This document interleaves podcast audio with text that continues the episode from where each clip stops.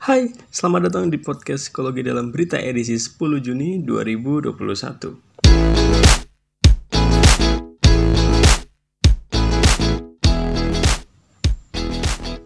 Nah, kali ini gue mau bahas yang lagi viral banget di medsos, yaitu beredar video mesum antara dua sejoli di kebun teh Kemuning, Kecamatan Ngargoyoso, Kabupaten Karanganyar, Jawa Tengah. Nah, kejadian ini itu terekam sama kamera CCTV. Waduh, kenapa nggak lihat dari sekitar dulu gitu ya. Dan ini tuh tersebar luar kayak pertama ada di akun IG Info Cegatan Karanganyar deh kalau nggak salah. Jadi awalnya dari situ gitu kan terus nyebar ke mana-mana. Ini gue juga lihat di berita juga mereka ngutipnya rata-rata dari situ sih. Mungkin kalau kalian pengen lihat masih ada kayaknya. nah, dalam video berdurasi 20 detik itu, itu terlihat ada seorang pria yang pakai baju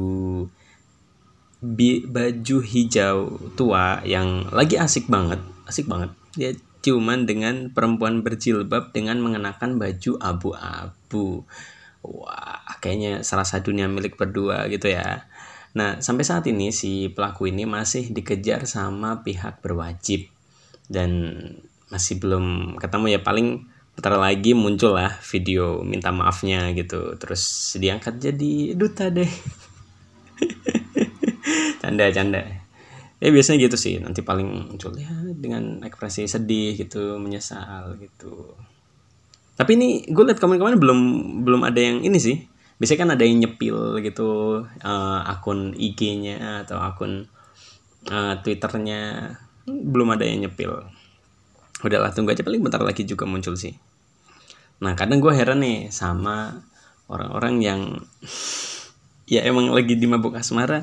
Wajar lah ya banyak orang-orang begitu. Cuma ya kok ya nggak lihat situasi dan kondisi gitu loh. Ini kan si kebun teh itu kan tempat umum ya. Tempat umum banget malah. Malah biasanya kan di situ malah keluarga kan.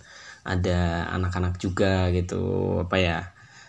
Mbok ya cari tempat yang ya kalau kalian mau ngapain terserah kalian gitu loh. Cari tempat yang istilahnya kalian berdua aja gitu loh. Nggak ada orang lain. Mana kek? Kalau tempat pribadi mah silahkan aja gitu loh. Kayak dosa dan resiko kan ditanggung sendiri gitu. Tapi kan kalau tempat umum kan ada apalagi kerekam CCTV kan ya. Nah uh, kalau ngomongin soal kayak gini tuh gue inget sama patah lama yang bilang kalau cinta itu buta. Kayak cinta itu buta aja nggak mengenal akal dan logika. Wah. nah gue mau bahas ini nih dari dari hal yang tadi itu gue pengen gue pengen bahas dari sisi psikologisnya gitu. Kenapa um, orang seseorang itu mau melakukan hal-hal yang mungkin di luar nalar atau uh, di luar dari norma cuma demi cinta. Wih anjir cinta cuk cuk. Nah ini gue mau bahas dari sisi neuropsikologis. Kalau biasanya mungkin secara psikologis uh, gue mau pengen bahas ini dari ada biologi biologinya gitu loh dari sisi otak psikologisnya. Jadi ada penelitian yang pernah dilakuin sama uh, dokter yang bernama dokter Helen Fisher. Ini bisa kalian cari sendiri sih. Dalam penelitian ini dia juga pakai mesin MRI buat melihat kerja otak dari orang-orang yang sedang jatuh cinta gitu. Nah hasil uh, penelitian dia itu menunjukkan kalau orang jatuh cinta itu ada tiga bagian otak yang sistem ada tiga sistem yang bekerja di otaknya. Nah sistem yang pertama ini itu namanya sistem reptilian. Dia mengatur gairah dan dorongan seksual. Cairan yang dikeluarkan sama sistem ini adalah uh, cairan testosteron. Nah, yang kedua itu ada sistem infatuasi. Ini uh, sistem yang membuat seseorang jadi menyeleksi, jadi uh, mengobsesikan orang gitu. Yang dihasilkan dopamin. Jadi uh, cara kerjanya tuh mirip kayak kokain. Dopamin ini cara kerjanya mirip kayak kokain. Uh, menimbulkan rasa ketagihan, ekstase, atau juga bisa juga rasa senang berlebihan kayak gitu. Terus uh, sistem yang ketiga itu ada sistem attachment. Ini um, dia sistem yang menimbulkan rasa senang terus toleransi dan juga kestabilan. Cairan yang dihasilkan itu endorfin nah ini biasanya uh, sistem yang digunakan seseorang saat membangun hubungan membangun ikatan dengan orang lain gitu dengan pasangan begitu. Nah kalau ngomongin soal si cinta buta ini itu ada di sistem yang kedua jadi sistem yang kedua kan infatuasi ya. Itu mengobsesikan seseorang kayak tadi gue bilang. Jadi menempatkan si orang si pasangan uh, si doi ya kita bilang ya. Si doi ini jadi di tingkat yang begitu tinggi gitu. Lebih tinggi bahkan mungkin lebih tinggi dari kita sendiri gitu loh. Kayak kita ngeliatnya ideal banget gitu. Kalau yang mungkin bagi orang lain biasa nanti bagi dia luar biasa kalau bagi orang lain banyak buruknya bagi dia itu sempurna kayak gitu. Terus semakin tinggi si kadar dopamin yang uh, apa namanya apa ya istilahnya ya jadi bikin dia semakin buta gitu loh jadi semakin gila gitu kayak gitu gitu jadi candu ya istilahnya kayak gitu loh jadi candu banget. Semakin tinggi kadar dopaminnya.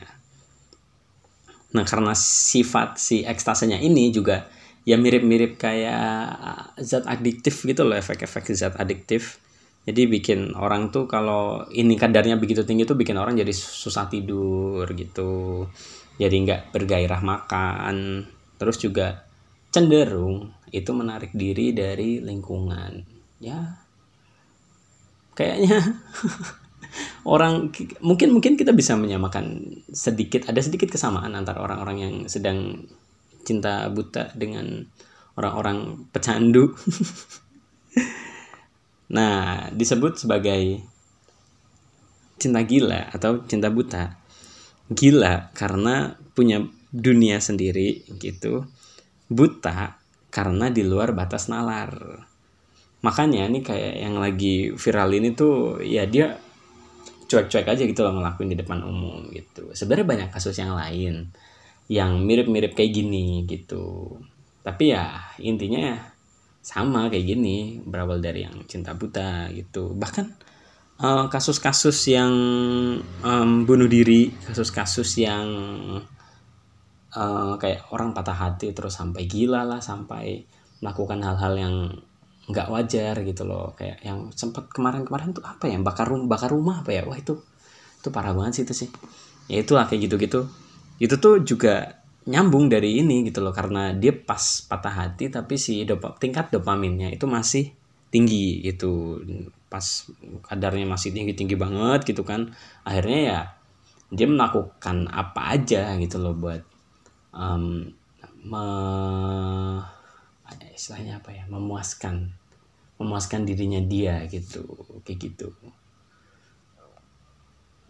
Nah kalau buat uh, mengatasi ini itu ada psikolog bernama Guy Winch itu yang dia bilang uh, kalau untuk mengatasi patah hati itu ada beberapa cara gitu untuk um, membantu membantu lah gitu. Kalau yang cara yang pertama itu kalian jangan periksa media sosialnya gitu. Jangan stok-stok lah, udahlah gitu uh, biarkan gitu. Kalau dia udah dapat pasangan ya doakan semoga dia bahagia. Kalau belum ya doakan biar lama dapet enggak enggak.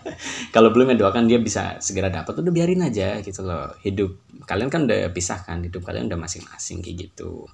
Terus ada cara yang kedua itu uh, bukan cara kedua berarti yang selanjutnya itu berhenti bertanya mengapa perpisahan ini terjadi. Jadi kalian nggak cuma nanya ke biasanya kan sering nanya ya ke uh, teman kita uh, teman terdekat kita kok kenapa ya putus ya kenapa putus ya uh, mending jangan deh mending kalian nggak usah ngelakuin itu tuh apalagi kalian nanya ke diri kalian sendiri gitu loh. Itu malah bikin kalian jadi tambah ragu gitu.